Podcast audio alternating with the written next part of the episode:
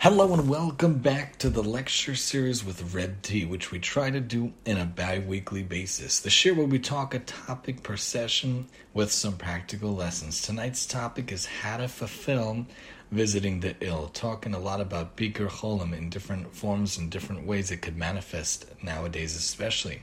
Sources from Sefaria.org and Aish.com, unless noted otherwise. Look out for the points to carry over, the PTCs to take with you, hopefully from the shiur all shiurim, all of our shiurim are at shiurenjoyment.com slash shiurim slash shiurim dash reb dash t. Shout out to the wonderfully hard and amazing work of Jake W. and Ellie N. The lecture series, the PAL, which is back officially, the Audio DT and the OT Talk Show also officially back. Bli neder are on different podcast forums. Feel free to email me at rebt, R-E-B-T, at shiurenjoyment.com.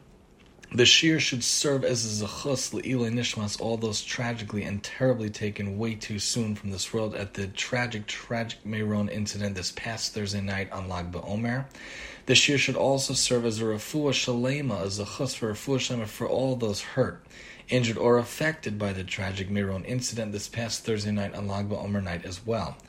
This should further serve as a zechus and Yeshua and refuah for anyone sick, anyone needing a Yeshua or refuah, especially any sickness, any illness, any machla, any condition, or any salvation needed to anyone out there. May everyone be healed and be answered speedily, happily, healthy, soon, completely, bekarov. There are some mitzvos, at least for me, that are particularly difficult, not just due to the exertion involved, but due to the emotional toll as well. Not just due to how hard it might be to accomplish it, but for how overall it might affect us as well. One of them, at least for me, is that of Bikur Cholim, visiting the sick, the sights, the sounds, the setting, the smell of the hospital or the home. If someone is sick, it may be overwhelming, as well as the sheer amount of people, along with the hustle and bustle and the like.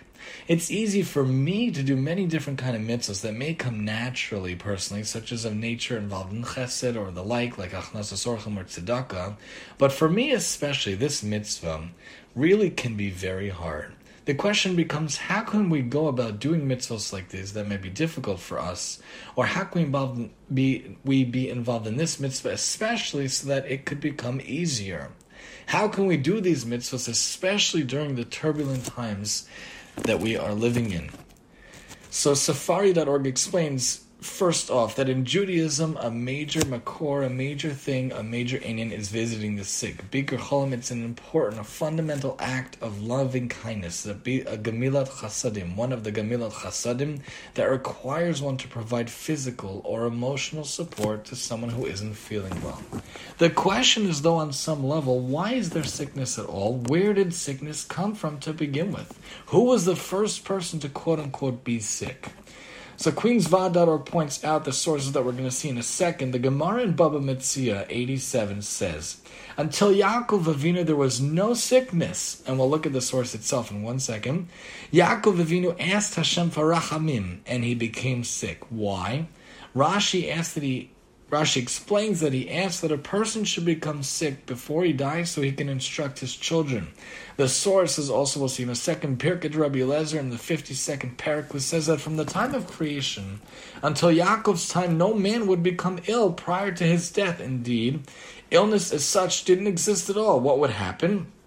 There was no warning of a person's imminent demise. Rather, a man walking on the road or in the marketplace would suddenly sneeze and his soul would exit via his nostrils. Hence, a sneeze was the precursor of death.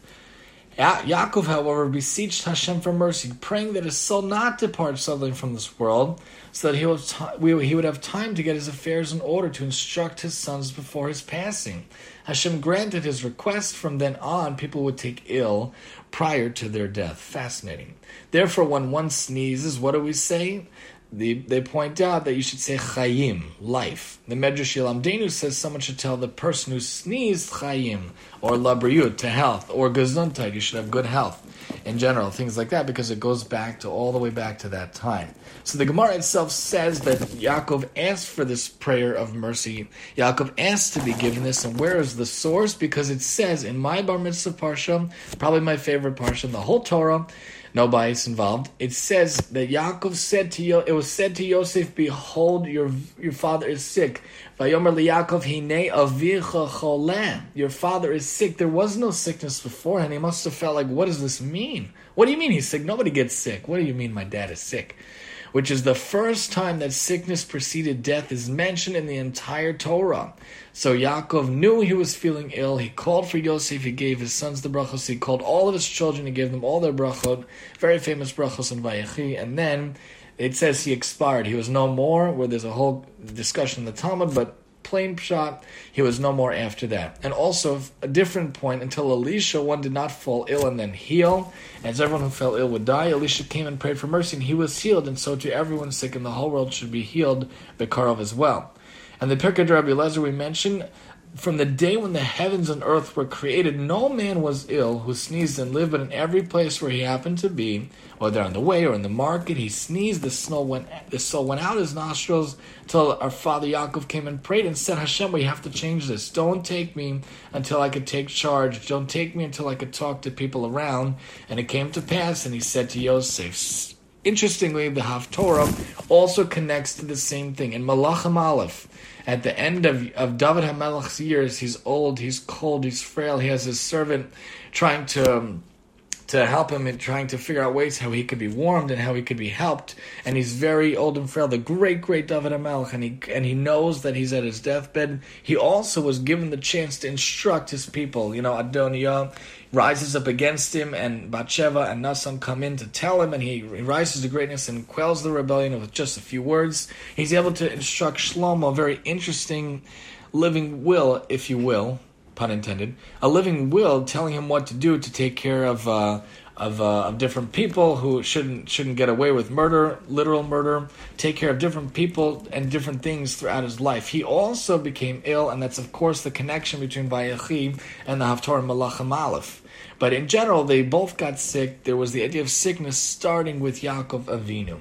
So it might be that when, is, when someone is under the weather, when someone is sick, or when someone is not feeling well, it might be a good time to take an overall accounting of their life, to see what's going well or not, to think about the meaning and purpose of life how we are using our time. What are we doing? What we are doing to help those around us, to help the world in general, and how to be involved in more mitzvos and in more Torah learning.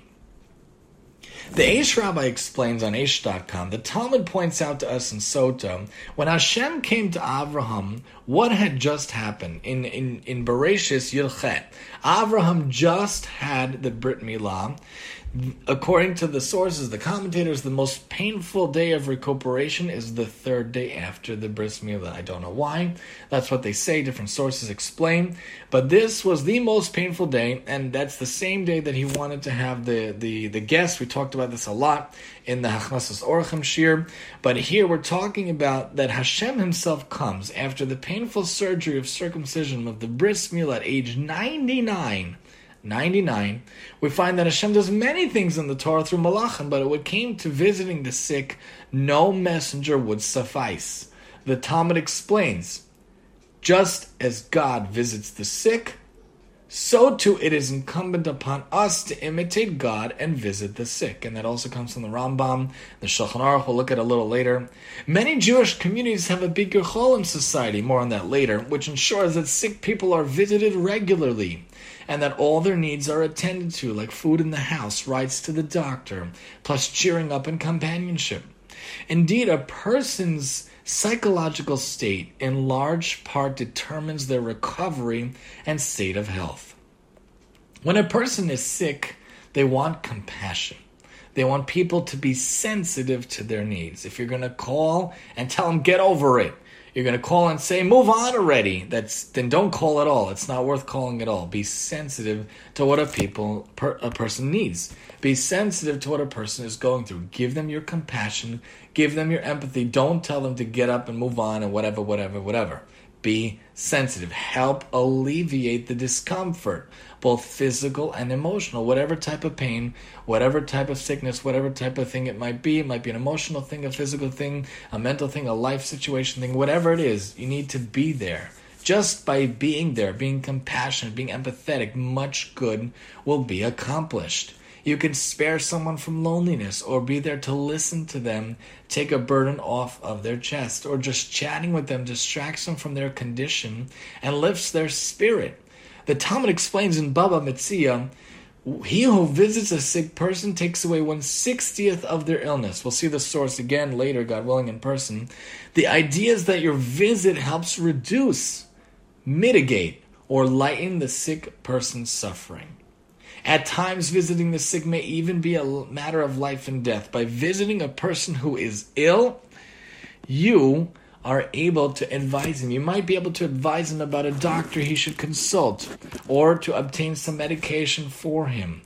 Part and parcel of this mitzvah is to pray for the sick person's recovery. When one visits the sick, one should pray that Hashem should heal him, using the person's Hebrew name and his mother's Hebrew name, along with all the sick people as the, the Shulchan explains, it may only take the inspiration and heartful prayer of a close friend to tip the scales in favor of a speedy recovery. We should never underestimate the power of prayer. Also, very customary to say Psalms 121, to say Tehillim, Kuf Chaf Aleph, Tehillim, Kuf Chaf Aleph, the Shir Hamalas. According to the Talmud, visits should not be made very early or late in the day. We'll see that also. And one should not stay too long.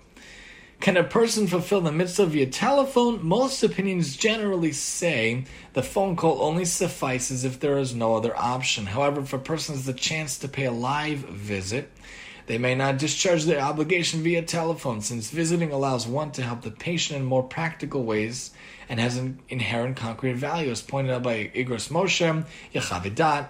But in the age of Corona, I would humbly, humbly suggest for safety and health reasons, maybe a Zoom visit or a FaceTime visit would actually be okay and allowed for the mitzvah. Even if one finds the patient asleep, the visitor is still in fulfillment of the mitzvah, as the patient will be informed about the visit after awakening, which will give them encouragement, pointed out by Derech Simcha. Further, Rabbi Feinhandler explains in Avnei Yashfei, even if the patient is a baby, lo aleinu, God forbid, and not aware of anything, the parents are aware and certainly benefit tremendously from the support. Thus, the idea of bringing comfort is applicable, even if not directly to the patient. Aish.com points out from Dr. Yvette Alt-Miller visiting the sick, Bikur Cholim in Hebrew, is a fundamental mitzvah. The Torah relates how Hashem himself visited Avram when he was unwell. Consoling people who are in pain often requires no more than being there for them. It's the smallest gestures that say, I am here for you, that help us connect to others. In fact, the great Talmudic sage Rabbi Chama explained that when God visited Avram, he just inquired of his welfare. This was enough to comfort. The author related how she thought of recently when she ran, ran into an acquaintance, acquaintance that she hadn't seen in some time. They asked, How's your mother doing? And the author asked the other person, How's your mother doing? They were in a very noisy room, and the other person misheard the author. My dad is not so good, she shouted, and told me what was going on. There was so much she was concerned about, so much she needed to share, Merely asking how she was gave her a much needed avenue connect. For a moment they were united, sharing and lighten, lighting the burden. Just ask, How are you? And not how's everything, what's going on, a very blanket, vague statement that never gets a response, especially via text message. But literally, how are you really doing? Tell me, I really know how, want to know how you are really, really doing. Please tell me really how you're doing. The author related how, regarding a sick person she knew about, people all over the world who had added his name to synagogues' lists of sick members, who had included his name for groups of women to say psalms for. him. Friends made a commitment to start lighting Shabbat candles, Shabbos candles weekly in his merit. The author relates how they even found out months later a good friend had started learning Torah with other people in their community in merit of his recovery. They were so blown away that even as they faced their hardest challenge, they found that there could be a catalyst for such good in such different ways. The author also relates Dr. Miller from Aish how one time when they were in need of support for a certain situation, different friends from the synagogue decided to the, cook them Shabbos dinner. I personally have done this many times the meal train, the dinner in a pot, the potluck, whatever. Anytime for Shabbos dinner. So simple to do, so easy to do, so helpful to another family. That's a side point. Unpause. The woman delivering it accidentally pulled up to a house a few doors down. Was about to hand over the meal when she realized her error. I'm at the wrong house. Apologizing, what would you do if you showed up at um, 96 President Street and instead you're supposed to go to 102 President Street? You you got the wrong number. So what this person did was apologize and left a bottle of grape juice instead to wish the neighbors a Shabbat Shalom the friend then brought the meal to the right place. Later on, when the author spoke with the neighbor who nearly received the meal, she told her how lucky they were. She was new to the neighborhood, was now thinking of joining a synagogue, spurred in part by this vision of a community that came together to help strengthen its members. By the literal sheer hashgacha of delivering the grape juice to the wrong house, was actually a catalyst for this person to come closer to the community to want to join into the community. So it was a double whammy. That's because Pirkei Avos teaches us mitzvah goreres mitzvah. Sheschar mitzvah mitzvah. You do a mitzvah, you're going to be a catalyst for another mitzvah. So you're on the way to do Birkat Cholim, you also did Achnas Zorchim at the same time. Getting someone to join the community to become closer to Judaism, become closer to Hashem. What a wonderful thing. Dr. Miller also gives a few suggestions how to connect with others, especially for Birkat Cholim. Let other people take the lead. Often, all it takes is asking, How are you doing? Help them open up and share their burden. The first idea is to spend time with people. Even just sitting down with someone, sharing a cup of tea is enough to make people feel less alone in difficult times. Number two, realize you don't have to perform. There is nothing magical you can say to make people's problems go away. Showing you care is enough to help lighten their load. Number three, realize that little gestures can make a big difference. Sometimes a person will never forget that cup of cappuccino a friend delivered in the hospital, a small thing that had a big impact. Then the fourth thing is that you don't need to do it alone. When comforting people, get your community to help you. Even if it means organizing prayers, Torah learning, or a communal meal, giving others the chance to help means you can be that much more supportive of people in need. Aish.com points out, with author Ria Bachner, that our sages teach that one of the deeds for which we receive rewards in both this world and the world to come, we'll see God willing in a little bit, Blineder, is Birkat Cholim, visiting the sick, because by doing so, we remove one sixtieth of the person's illness, whatever that means. Though visiting a sick person does not guarantee a cure for their illness, the visit itself is a balm for the one in pain. Even just for the duration of the visit, they are relieved to some degree from knowing that someone cares enough to come and see them. It didn't matter if she was popular and I wasn't, or if she was my friend and I really hated her, or the opposite, or if we were officially friends or not, by neglecting to reach out if you don't visit, you may miss a much larger opportunity than you may even realize. Don't miss out. Don't hold old grudges. That schnook cheated me out of business 20 years ago. I don't care if he's lying in the hospital. No, you should care because you could be missing out a much larger opportunity than you even realize. You know, the the, the Torah talks about in Shemot and in Devarim how if you have a donkey, your friend's donkey or your enemy's donkey, who do you have to help first? The enemy. So if your friend is lying in the hospital, chas v'shalom lo aleinu, we should never know from such things. Or your enemy, quote unquote enemy, we shouldn't even have enemies. We should really have people we have like a little less, which is a phrase from my dad. But you have an enemy lying in the hospital, God forbid, and a friend lying in the hospital, God forbid, who do you think you should visit first? If the Torah tells us that you have two people with a load on the way and you have to help the enemy first, kal vachomer, if your friend and your enemy are lying in the hospital, you should visit the enemy first because the Torah teaches us to go against our nature, to go against our inborn traits to work on ourselves. What better way to work on ourselves than to go visit the person that's much more painful for you to visit? And by doing so, it'll be a kapara. You can repair the relationship, you can repair yourself. You could be metakin yourself by visiting the person you would ordinarily never have wanted to visit. One of the most amazing organizations is that of Satmar Bikur Cholim, who has well stocked rooms in different hospitals, especially in North Shore and Long Island, where we had our kids. When our kids were born, I went to visit the room. I remember being blown away by the sheer magnitude of what the modest sized room actually held. The room not only had prepared food, ready to heat up meals in the fridge, and really, really good food, by the way. Not like schmachy, sloppy food. It was delicious, schmaltzy, geschmackish soup, really good tasting soup, and, and very delicious chicken and kugel. Really delicious.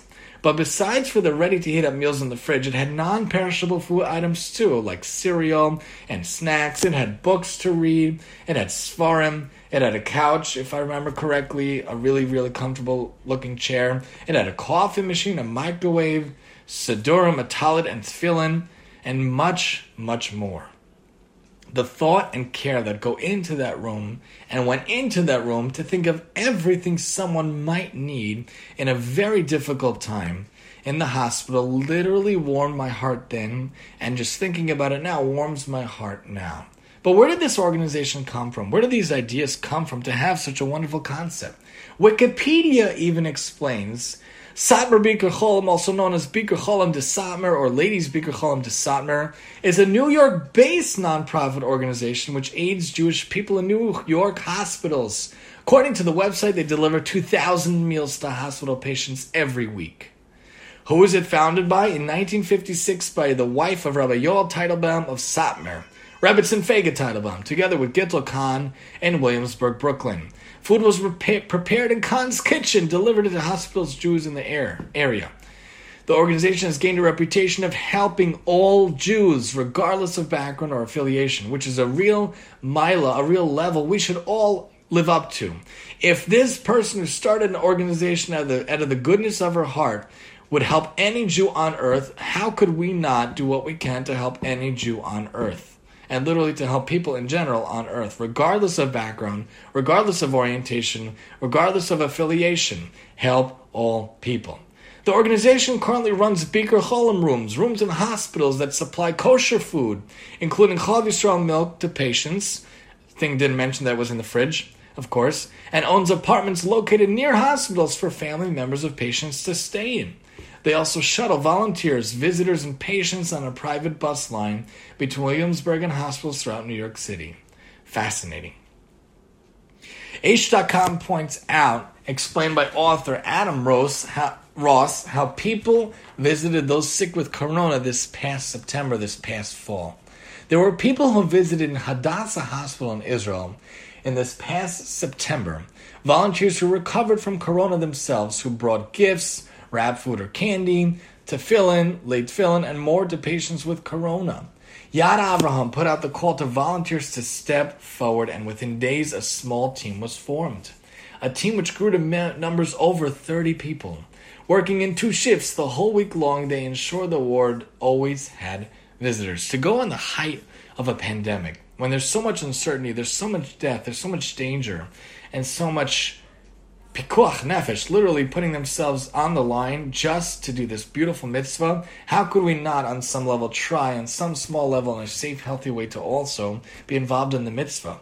These volunteers entered the rooms with full personal protective suits and spent time with the patients throughout the day, attending to a variety of their needs. Some patients were too weak to eat on their own and needed help. There were also elderly patients who couldn't operate a phone call to family members, and some were just too weak to do so. One volunteer used a mobile phone to dial video calls using Skype for patients to see and speak to friends and relatives. For patients who wanted to pray but, were too weak, volunteers helped them put on tefillin. On Erev Rosh Hashanah, the volunteers geared up to ensure that patients in Hadassah's four corona wards had everything they needed for the holiday. Apples and honey, someone to recite Kiddush and to hear the shofar. A volunteer explained that it was complicated because volunteers weren't able to remove face masks in the wards, but they were able to leave the doors to the wards open while the shofar was blown outside. What a fascinating way to help visit people even in crazy, turbulent times. What an inspiration to all of us to do what we can for those sick on our own small level. Chabad.org explains from author Rovana Grodinsky how there's also the idea for New Jersey hospitals of the concept of Shabbat in a box. For Jewish patients in Essex and Morris counties in northern New Jersey, observing Shabbat, Shabbos in the hospital has become much easier thanks to a little thinking outside the box, quite literally, or perhaps inside the box, in it, as part of this program called Shabbat in a Box. The boxes include battery operated Shabbos candles, a Kiddush cup, grape juice, fresh challah, kosher snacks, information about Shabbos, and a note card colored by children in the community, and they have been distributed to some 3,000 patients in the past two years. This is already an article that's a little bit older, months or a year or two ago, so definitely more than 3,000 at this point. The boxes, which are packed by young adults involved in Friendship Circle, a wonderful organization I was privileged to somewhat be involved in years ago, dealing with members who have special needs have also become a popular mitzvah project at birthday parties, bar, mitzvah celebrations, and sisterhood events. A member of the organization explains that through the packing, people teach their kids about Bikur Cholim, visiting the sick, and about Shabbat, about Shabbos. It's a wonderful tool to teach about chesed, kindness to others. What can we do on some small level? What can we do to help on some small level? How can we go about giving to those who are sick, to those who need some help? This idea, other ideas, what can we do to be involved in fulfilling visiting those who are ill? We could think also about the idea of the wonderful Make a Wish Foundation, explained by Wikipedia that it is a a nonprofit organization, 501c3, founded in the United States that helps fulfill the wishes of children with a critical illness between the ages of two and a half or three and 18 years old. Make a Wish was founded and is headquartered in Phoenix, Arizona. The organization operates through its 59 chapters located throughout the United States and abroad. We'll look in a second. Make a Wish also operates in nearly 50 other countries around the world through 39 international affiliates. We're going to look at that literally in a minute. In the spring of 1980, seven year old Christopher James Greicius I'm not sure how to say his name, Greicius or Greicius. He was only seven years old, was being treated for leukemia. He aspired to be a police officer. U.S. Customs Officer Tommy Austin befriended Chris and worked with Frank Shankwitz and officers at the Arizona Department of Public Safety to plan an experience to lift Greicius' spirits. Chris, this little seven year old boy, spent the day as a police officer, rode in a police helicopter, received a custom tailored police uniform, and was sworn in as the first honorary public safety patrolman or patrol boy in state history. Greicius unfortunately tragically died soon after, but his wish became the inspiration for the Make a Wish organization. They even have a movie based on it also. I think it's called Wishman or something like that. There's a branch in Israel also called Make a Wish Israel, where they explain Come join us in the fulfillment of wishes for children with critical illnesses between the ages of 3 to 18 to transform tears and fear into laughter and joy. Together, we can give these children their innocence and childhood back. The organization makeawish.org.il, the Israeli websites, explains Make a Wish Israel is part of an international organization founded in the United States in 1980, which aims to fulfill these wishes of children between the ages of 3 and 18 fighting a critical illness. Denise and Avi, or the founders, established together Israel, the Israeli branch of Make a Wish in 1996 in memory of David Spiro, her brother. Their common goal was to fulfill for children suffering from life threatening diseases life changing wishes. They've been operating since 96 and has fulfilled over 4,000 transformational wishes to children. In fulfilling the child's one true wish, Make a Wish strives to provide a powerful and life changing experience, an experience that gives hope, strength, and joy during the most difficult period of their young lives. In many places around the world, doctors treat wish fulfillment as an integral part of the child's care. How unbelievable, how inspiring. On some small level, we too can fulfill the wishes of the sick. Maybe they want their sitter from home. Maybe they would love to use their tefillin or talis that they might have forgot to bring to the hospital. Maybe they need their phone or that really good book they have on their night table. A little while ago, a couple we know had to rush their baby to the hospital, but they lacked snacks or drink with them for the unseeable future amount of time. So we quickly made a bag we sent over the snacks and goodies to the hospital for them via a family member, and that was able to help them, console them, and comfort them on a tiny level. You too can help someone who is sick or dealing with a situation on any small level. The possibilities are really endless. Aish.com points out with author Emuna Braverman when the Blazhever Rav was ill, one of his students wanted to come see him. I want to do the mitzvah of visiting the sick, said the young man. The Blazhever Rav was not moved by this request. I do not want to be the object for your mitzvah, he replied. This is paraphrasing. Only come see me if you really want to come see me. We do have an obligation to visit the sick. It doesn't depend on our mood. Yet, if we do the mitzvah to satisfy ourselves, our needs, we will inevitably not do it right. Like all commandments of chesed, kindness, visiting the sick needs to be done with sensitivity and thoughtfulness. It is not about acquiring brownie points in heaven. It's not about how it will make me feel, what it can do for me, God forbid. It's all about taking care of an ill friend, taking care of an ill person. It's about doing a kindness for another human being. It's about trying to figure out what they need, what would be helpful to them. That's why we have guidelines. That's why Jewish law governs these matters, because we get confused, even in the midst of trying to do what's right. Let's say you have a friend in the hospital, God forbid, lo aleinu. You rush into your car as soon as you hear the surgery is successful so you can be there to greet her in the recovery room. Pause. Stop. Are you sure that's what she wants? She'll be tired. She'll probably look terrible, probably feel terrible. She may want to be alone. When you come, if you come, she may feel the obligation to entertain you. She may feel embarrassed by her condition she may feel physically wretched. That's why we visit the sick when they want us to come and not when we want to go. We should inquire ahead of time and not go unless requested. And this could be for any situation, for anything. A lot of times people have a baby in the hospital and people want to rush, the family wants to rush over, but stop, pause. What does the mom want? What does the mother want? What does the father want? Do they want people running over the second they have a child? They're physically exhausted. It's an emotionally beautiful experience, but it could be overwhelming. They want time to get used to the kid themselves.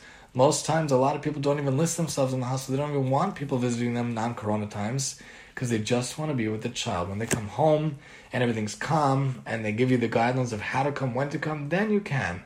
But remember to stop, pause, think about what the person wants, not what you want. Realize we need to uh, adhere to the suggestions and the needs and the wants of the person in the hospital, the sick person. Also, adhere to the suggested visiting hours, not convince ourselves that we are exceptions to the rule. Our visit is meant to give life to the ill person. If we go when we are not wanted, perhaps when they are tired or in need of rest or they don't want us yet, we may, God forbid, have the opposite effect.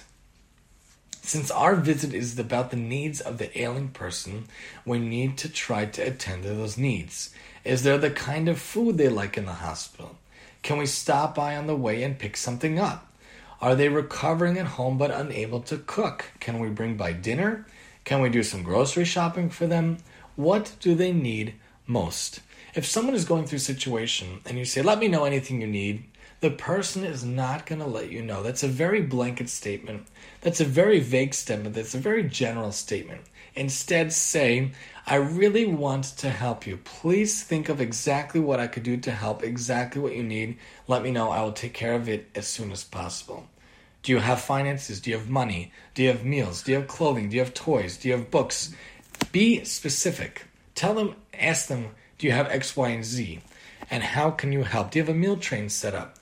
Do you have, you know, help helping you out the first weeks? Is your husband going to take off? Are you going to have a help? Whatever. Figure out what you can do to help. Don't be general. Anything you need, let me know. And I'm guilty of saying that many times over the years, but I've learned you can't say that. You have to be specific. What exactly can I do to help you to make your transition, to make your life a little bit easier?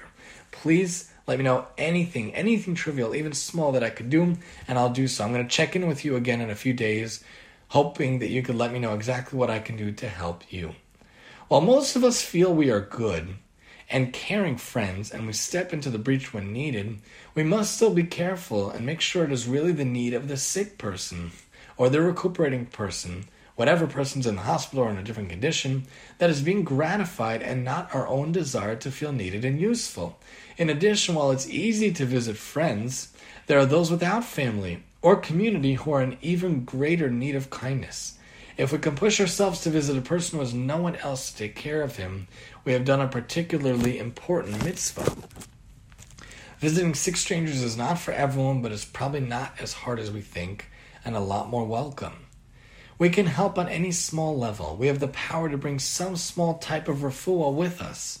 We hold the key, even in crazy times, in creative ways to help. Aish.com points out from author Shimon Rosenberg the excitement began early Friday morning, and as the day progressed, the author started thinking about Shabbat. What would they eat? How would they recite Kiddush? How would they light candles? The author remembered hearing about an organization called Bikur Cholim, which means visiting the sick. It's a volunteer driven charity that looks after the needs of people in the hospital. He called them Within a couple of hours, someone came to their hospital room with literally bags of food grape juice for Kiddush, electric candles to serve as Shabbat candles. I'm not a posik, I'm not a Rav, but there's an inyan of having electric candles in the hospital for a safety reason. Whatever, consult your LOR, local Orthodox rabbi. And even spices for Havdalah was brought as well. The food is free, and the person delivering it is a volunteer.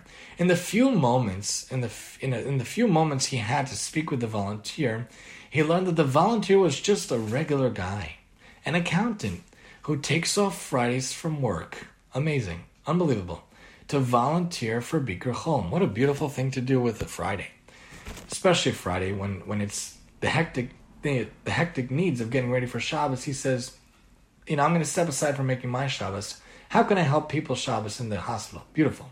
The author asks him why he does it, why he volunteers for Bikur Cholim, and he said simply, it's what God wants of us. Such a beautiful thing.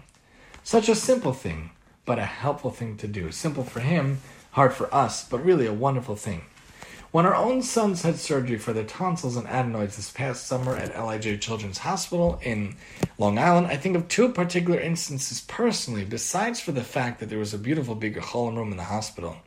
One was a family care worker who helped play with each of the boys and explain what was going to happen in the beginning of the process, including one of the coolest things that I remember putting a fake IV called a life care worker, she put a fake IV into a toy Spider Man to show by play, which was brilliant, in my opinion, what was going to happen so that the older son would not be scared, would realize, oh, Spider Man's having an IV, I'm going to have one too. Look, this is what's going to happen.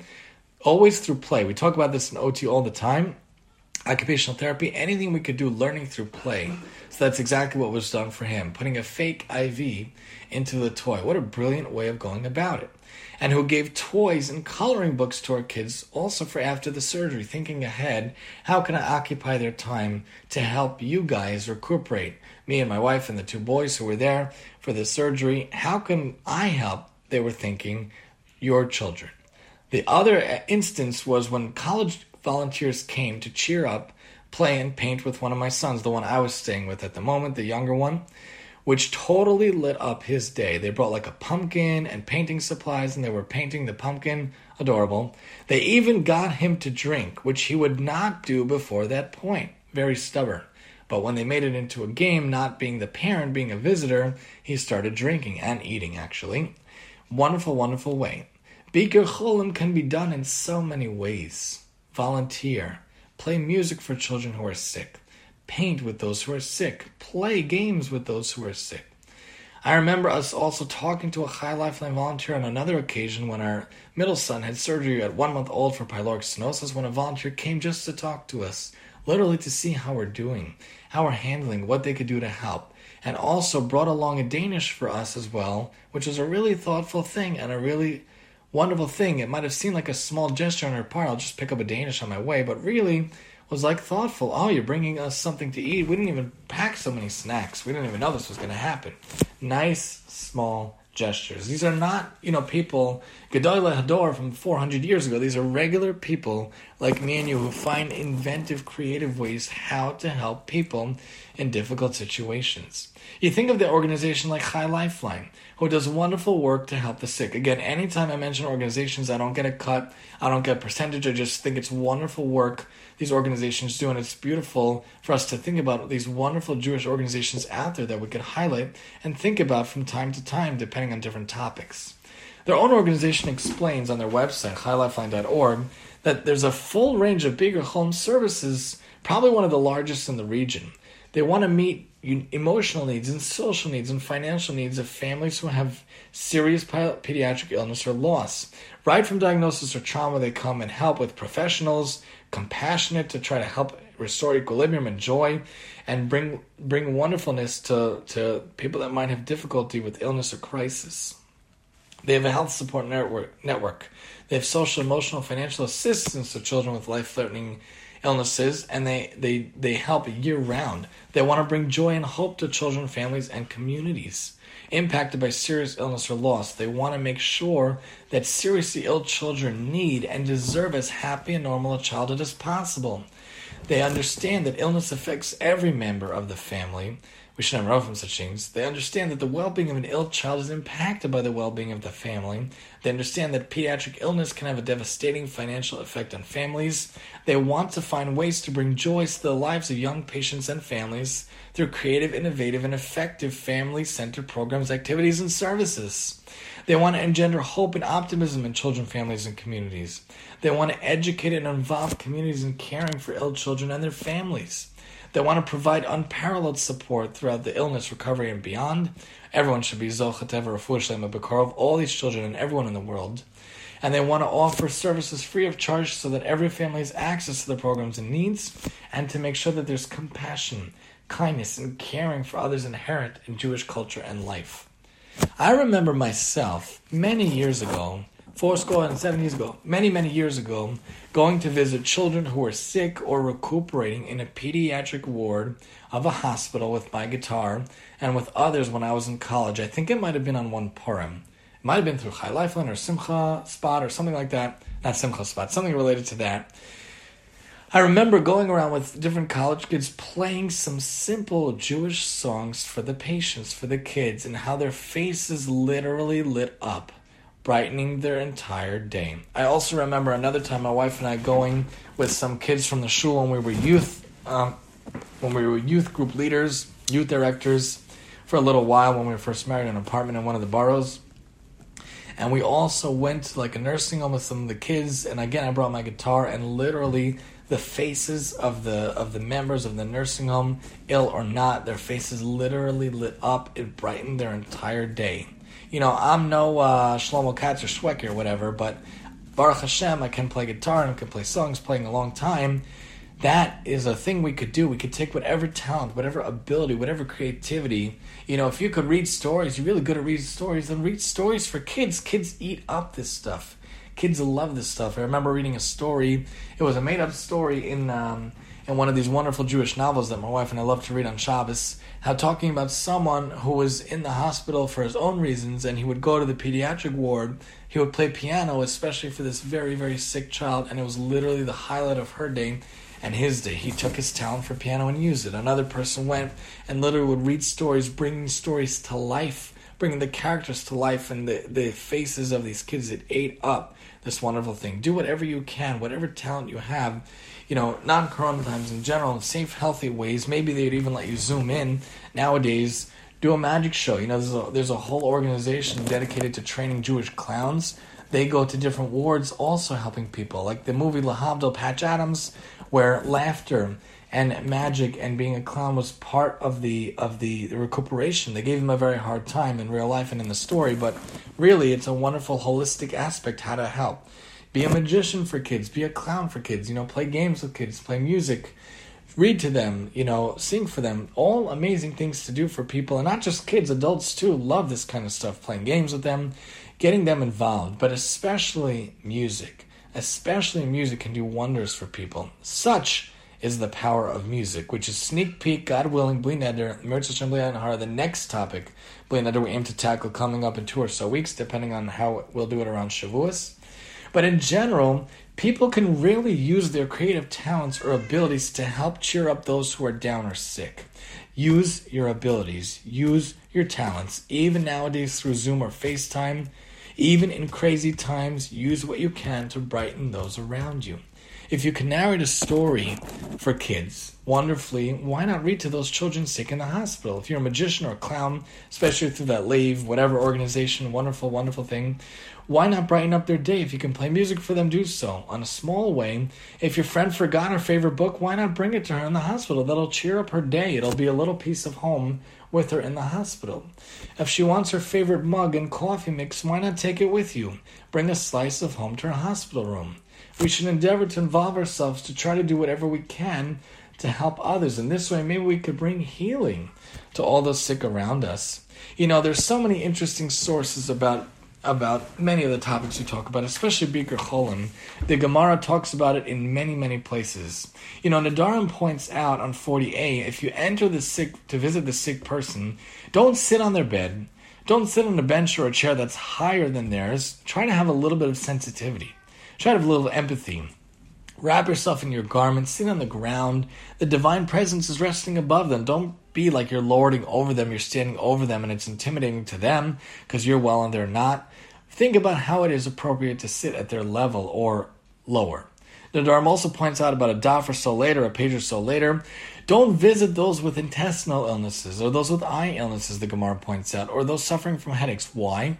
Because especially the person is embarrassed. If he has a stomach condition, it's very embarrassing. Think about the conditions they have. Think about why they're in the hospital. You know, if someone's in the hospital because lo aleinu, their child is sick or they're having difficulty with the birth, don't bring your seven kids and rub it in their face that your kids are all healthy. That's not, first of all, it's not nice. Second of all, it's not empathetic. Third of all, it's not sensitive to what's going on. It's rubbing it in their face. You know, if someone is, is lo aleinu at the end of life, they have no spouse, it might not be the most appropriate, it might not be the most sensitive to go with your spouse, your best friend, rubbing it in their face. Maybe go alone to visit. Think about the situation involved. The Gemara also points out in Shabbat 12 when you visit the person on Shabbos, don't address them in the customary manner. You know, talk about how Shabbos is a time of healing, that hopefully healing will come soon, not giving false hope, but being realistic. And remember that Shabbos is capable of giving compassion, and that Hashem should have compassion upon you and the sick person of Israel. That's the point to carry over, is that you should make sure to visit a person when and how it is convenient for him or her, in a manner that they feel safe, in a manner they feel comfortable with, while accounting for their pain and needs. If they lo aleinu are, are in the hospital and they're sick, don't load it over them that, that you don't like to wear a mask and you're breathing in their face. They don't want that. They don't need that. Be a little sensitive. Be a little caring to their situation. The Gemara in Gittin points out Don't protest against the Gentiles who come to take gleanings, like Shechacha, Leket, and Peah, like in the corner of the field. We want to do things that are doing the Darche Shalom. Darche Darche Shalom, we talk about in davening on Shabbos. The ways of the Torah, the ways of Judaism were ways of peace. They also taught in the Tosefta in Gittin, one sustains poor Gentiles along with poor Jews, and one visits sick Gentiles along with sick Jews and one buries dead Gentiles along with dead Jews for the ways of peace. Not just visiting your one friend because he's your friend, but visiting other people, your enemy, quote unquote, too. Also, anyone that's there lying around, visit them. It'll brighten their whole day. The Gemara also points out over there in Shabbos, where is it uh, derived that Hashem cares for and aids the sick person? Because it says in Tehillim, Hashem will support him on a bed of illness. The Gemara points out above Baba Metzia that when one who is a contemporary of an ill person visits him, that is when he takes one sixtieth of his illness. That's the Gemara, the source about one sixtieth from Baba Metzia. The contemporary of an ill person visits him, he takes away one sixtieth of his illness, and the, and a, a source in a few minutes will explain what do we really mean by a sixtieth. The Shulchan Aruch points out, you know, it's a religious duty to visit the sick, that the relatives and friends could come at once, strangers should wait a few days. If it takes him then a, a, prominent person must visit a humble one, even many times a day, even if it's a different, you know, social level, quote unquote, even though there shouldn't be such a thing. And some say an enemy may visit a sick person, like we talked about. When you pray for him, pray in a language that one desires. Pray in Hebrew if you can, you know, and talk about how Hashem should heal them, Hashem should take care of them, whatever different illnesses they have. Try to be sensitive to what it is, if it's going to make them embarrassed or not. Also, visit the sick of the Gentiles in the interest of peace. And that's another point to remember. Visit all sick people, not just friends, not just Jews, as you can help alleviate pain on some small level. The Gemara in Nedarim earlier on 39 explains the mitzvah of visiting the ill has no fixed measure. What does that mean? There's no fixed measure for the granting of reward, and there's no fixed measure in general. It's not like, ah, I visited John Doe uh, yesterday, so I'm, I'm Yotze Machia forever. I never have to visit him again. No, there's no measure. You could go five times in a day if he wants you to come the five times. Be meticulous in it, but don't think, yeah, I'm Yotze, I, I fulfilled my obligation. Nedarim 40 points out Hashem himself sustains the sick person. As Tehillim points out, Hashem will support him on the bed of suffering. And Hashem is resting above it because it also says that Hashem is supporting him. Nedarim points out in 40 that Rav Chelbo fell ill. There was no one that came to visit him. Rav Kahana said, you know, Rav Kahana, Rabbi Akiva got sick, and they didn't uh, and, and, and entered to visit him, and he instructed them to come. Since they swept and sprinkled water on the dirt, he recovered. So they said to me, You revive me. That's pointing out how important it is for people to have visitors. But Rava said that when he was ill on the first day, he would say, Don't tell anyone I'm ill. I don't want them to visit me yet for certain reasons. Give it a few days. Also, the importance of timing. And the Rambam points out in Mishnah Torah in Hilchos Avelis, it's a rabbinic positive precept to visit the sick, to assist them in whatever they need got to take care of them. And uh, the visiting the sick applies to everybody. Even an eminent person might visit one of minor importance. The visit should be made several times a day. The more often one visits the sick, the more praise he deserves, provided he doesn't weary the patient. It's as if he took away a part of his illness and lightened his pain. Whoever does not visit the sick is almost, almost guilty of bloodshed. God forbid. And it's important to realize what day to come. Some say the third day and on. If someone gets worse, to be visited immediately. And Gemara Nedarim 41 also points out what is the reason not to visit someone with that intestinal illness? Because he is going to the bathroom a lot. You have to take care and take note how Judaism is very sensitive and very attuned to the needs of others. And it would be super embarrassing, super malbashas panim chaver barabim, you're supposed to die as opposed to doing that. The Gemara points out from Yehuda Tamar and from Mar Ukva and his wife, they would jump in the fire rather than, bur- than embarrass someone. You don't want to embarrass someone. You have to understand what it could be like for the person. And that's another point. Visiting the ill has no fixed measure, but make sure to come when you are wanted. And it's a good time to visit the ill as per their needs and wants and help in any way you can. Gemara Sota points out how is it possible for a person to follow the divine presence? Rabbi Chama points out, isn't it said that your Lord Hashem is like an Aish, like a devouring fire? Rather, it means we follow the attributes of the Holy One. Just as Hashem clothed those who didn't have clothing, we should also give clothing to those who don't have. Just as Hashem visited the sick by Abraham, so too we need to visit the sick. And that's another point. We need to endeavor to be like Hashem as much as possible, taking care of the sick as He takes care of us, even in our turbulent times. Abbas Rabbi Nassim says, Someone who visits the sick brings good to the world. Who doesn't want to bring good to the world? Maybe, maybe after the terrible tragedies recently and in general, maybe, maybe Mashiach could finally come. The more good we do, the more mitzvahs we do. The Gemara in Shabbos points out 127 the six matters a person enjoys the profits in this world, and the principle exists from the world to come, like we mentioned earlier. One of them, of course, is visiting the sick. The Gemara points out in Baba Metzia 86, Hashem came to Avram in the heat of the day. The third day after Avram's circumcision, when he was in a lot of pain, he came to inquire about the well being of Avram, just to talk to him, just to visit him, even though he made it extremely hot that day. Gemara Eruvin points out when Chizkiah took ill, the great King Chizkiah, one of the great, great kings, even though there are many bad kings throughout the whole Malachim Bet period, very depressing say for a lot of not great kings. Chizkiah was a great one, one of the greatest. Yeshaya went and came to visit him. And Yeshaya and Chizkiah had an interesting connection. Um, one of uh, you know, didn't have children, didn't get married, and then Yeshaya gave him uh, either his daughter or someone, and then he had a son from him, even though he had a prophecy that he was going to have a, an evil son, Menashe. Yeshaya still said Hashem's word that you have to, you have to, um, you have to get married. So they might have been related, they might have been in-laws, unsure. But interestingly, anyway, Yeshaya the Navi came to visit Chizkiah the king. What did Yeshaya do? He went and established a Torah academy at his door. So the Torah scholars would sit and occupy themselves with Torah outside his room, the merit of which would help Chizkiah survive. An early source to learn daven and pray in the merit and say Tehillim in the merit that someone should really, you know, do better or, or the neshama should do better. And also Le'ilai Nishmas afterwards, after 120. So the point is to make sure to learn daven and do good deeds in the merit of the healing of the sick, and try to learn with the sick person as well, sort of establishing a beis medrash by his feet as well. The Gemara points out in Gittin, one sustains poor Gentiles along with poor Jews. You visit sick Gentiles along with sick Jews and buries dead Gentiles along with dead Jews, like we pointed out earlier. And Nedarim points out also on 40 that Rav Sheshes said, don't visit during the first three hours of the day or the last three hours of the day. We don't want him to be diverted from praying for mercy. The first three hours of the day, he's a little relieved. He's feeling a tiny bit better. He needs to get his affairs in order. Last three hours of the day, he's very, very tired. Not good times to visit them. The point being, it's important to reiterate the importance of properly timing the visit. Not when he's too much in pain, not when he's too inconvenienced, not when he's too tired or too weak, or not when he finally got a tiny bit of energy to actually take care of things.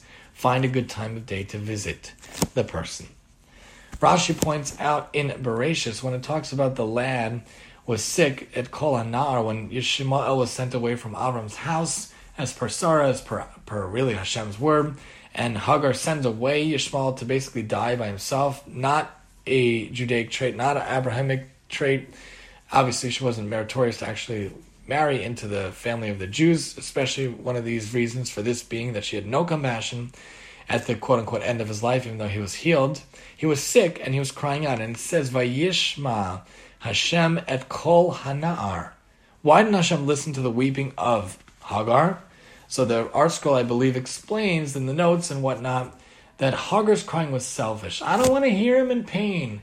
I, I don't want to hear him crying. You know, if he's in his last moments, shouldn't you be holding him? Shouldn't you be next to him? Instead, you send him away and weep uh, a mile away from him? What kind of selfishness? You, you don't want to be troubled with the sound? That's not a Judaic thing. That's not a Judaism kind of way. But Hashem listened to the voice of the lad, the real crying, the real pain of Yishmael. From this, we point out, Rashi points out, we may infer the prayer of a sick person is more effective than the prayer offered by him, by others for him. It's more readily accepted. Baba Batra points out, Rav Pinchas points out, anyone who is a sick person in his home should go to a sage. The sage will ask for mercy on the sick person's behalf, as, as stated in Mishlei, that the wrath of a king is as messengers of death, but the wise man will pacify it. Another point to remember, if possible, pray with the person. Have him in mind if you visit Torah sage for blessings. The Rambam points out in Mishnah Torah and Shabbat, Shabbos is overridden by dangers to life. We execute all the needs of an ill person in mortal danger, according to the words of an expert physician in that place on Shabbos. When there's a doubt, suffix, yeshbo sakana or not, whether there's a need to profane Shabbos for him or not. Likewise, if one said to profane Shabbos for him, but another physician said don't do it, we still profane the Shabbos, for even a doubt about danger to life overrides the Shabbos. Pikuach nefesh. We need to save him. We need to take care of him. B'char de b'chayim. We want to choose life. It talks about in the Torah. We have to help him. Rashi points out in Bereshis, Vayachulu Hamayim, Yishmael went through all the water. I believe it was Yishmael. Why? Because of the nature of sick people to drink more. We have to make sure they have enough to drink and eat if they can't hold things down. And they can eat or whatnot. Pesachim points out, Rabbi Yeshua ben Levi explained, excuse me, for Rabbi, Rabbi Yosef, the son of Rabbi Yeshua Levi, became ill, was not doing well. When he was ill, he saw a vision, basically. So when he come back to good life, to good health, his father said to him, What did you see? This is a very famous, very fascinating piece. He said, I saw an inverted world. Those above, those who are considered important in this world, in Olam Hazeh, were below, insignificant uh, while those below, those who are insignificant in this world, Olam Hazeh, were above. He said to my son, You have seen a clear world. The world you have seen is the true world, as in that world's people standing befit them. Those who are considered important in this world were below, insignificant. But those who are below, those who are insignificant in the world, are above. So the tzaddikim, the chachamim, that the general society doesn't realize are amazing, are really the ones that are amazing in the world to come. And the shmachers, the the people wasting away, the entertainers and the actors who everyone thinks are so amazing, they're really there's nothing for them really in Olam Haba. That you have to have a life based on wonderfulness. You have to have a life that's based on amazingness, Torah, Chesed, mitzvos. And what better time for people to realize this when there's so much pain, so much sadness, so much sickness in the world, and especially a person himself, if he's not well, that's a time for accounting sometimes also.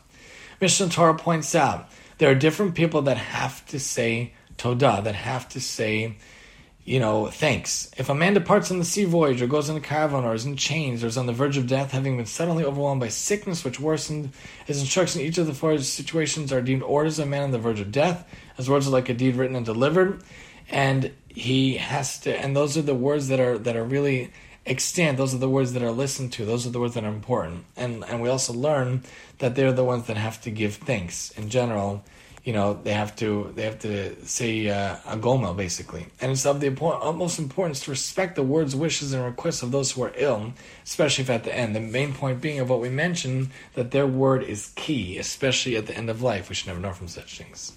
Shmos points out, you serve Hashem right, He'll give you bread and water, He'll remove sickness. You serve Hashem right, Shmos also points out, doing what's right in His eyes, doing the commandments, keeping His laws, there won't be diseases, there won't be sickness, there won't be bad things.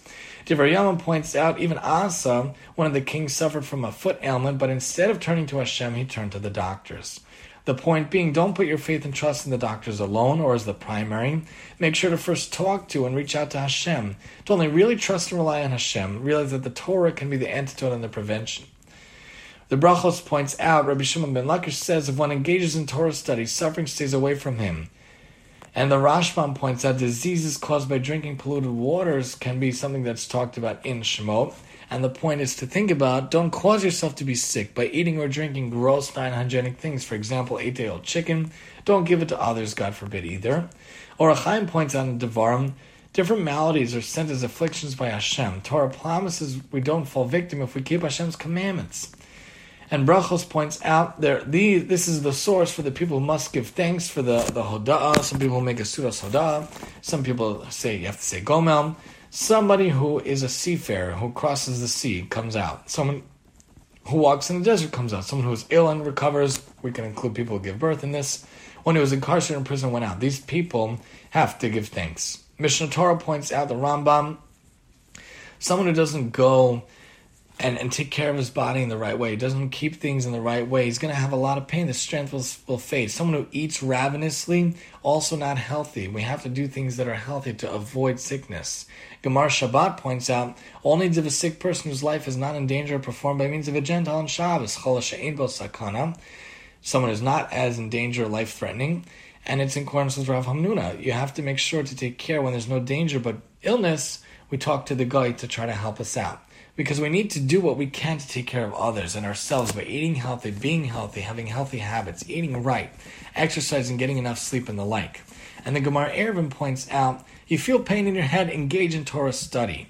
You feel pain in your throat? Engage in Torah study. You feel pain in your intestines? Engage in Torah study. Feel pain in your bones? You know it. Engage in Torah study.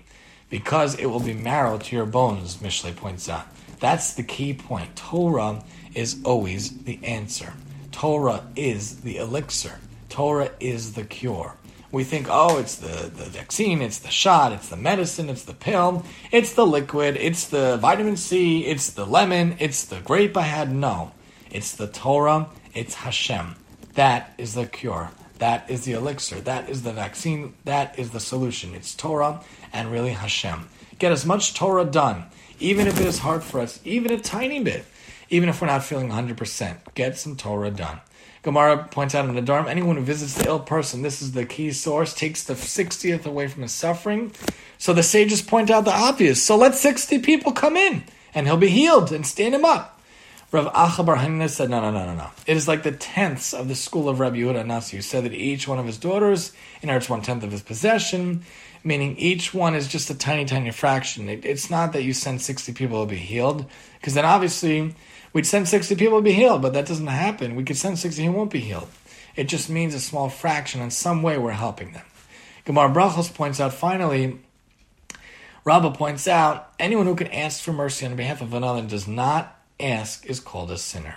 And that's the last point to carry over. We should do whatever we can on behalf of a sick person, arranging meals, items, whatever necessary to enhance their life with their current level of need, pain, and the like. Again, Bli Neder, before we review the points to carry over, God willing, we'll be back in two weeks, Bli Neder. This time I'll give you a sneak peek. We're going to talk about music, Bli Neder, God willing, around Shavuos time, a little after maybe. But let's just review the points to carry over here on the lecture series with Reb T. Thanks for joining us and staying with us. Make sure to visit a person when and how it is convenient for him or her in a manner that they feel safe and comfortable with, with accounting for their pain and needs. Make sure to realize to visit all sick people, not just friends, not just Jews, especially enemies, quote unquote, as you can help alleviate pain on some small level. Make sure to realize visiting the ill is no fixed measure, but make sure to come when you are wanted, and it's a good time to visit the ill as per their needs and wants. Help in any way you can. Remember, we should endeavor to be like God as much as possible, taking care of the sick as He takes care of us. Even in our turbulent times, make sure to learn down and do good deeds in the merit of the healing of the sick. Try to learn with a sick person as well, sort of establishing a base measures by his feet as well. It's important to reiterate the importance of properly timing the visit when not when he's too much pain or inconvenience or too early or too late, but a good time of day to visit should be found. If possible, pray with the person. Have them in mind if you visit a Torah stage for blessings. Don't put faith and trust in the doctors alone or as the primary. Make sure to first talk to and reach out to Hashem. To only really trust and rely on Hashem. Realize Torah can be the antidote and the prevention. It's of the utmost importance to respect the words, wishes, and requests of those who are ill, especially if at the end. Don't cause yourself to be sick by doing crazy things like eating or drinking gross, non hygienic things. Don't give it to others either, God forbid. We need to do what we can to take care of others and ourselves by eating healthy, being healthy, having healthy habits, being safe, and doing things in the right way, following all guidelines and protocols in general, not just our current times, eating right, exercising, getting enough sleep, and the like. Torah is always the answer. Torah is always the vaccine, the elixir, and the cure. We should get as much Torah done, even if it's hard for us, even a tiny bit, even if not feeling 100%. And we should do whatever we can on behalf of the sick person, arranging meals, items, whatever necessary to enhance their life with their current level of need, pain, and the like. I am Reb T. This has been the lecture series with Reb T. Thank you so much for joining us and come back, God willing, Bli Neder, Mir Tashem, and Har in two weeks, around Shavuot summer, a little later, where we'll talk another topic per session with some practical lessons here on the lecture series with Reb T. And I'm your host, Reb T.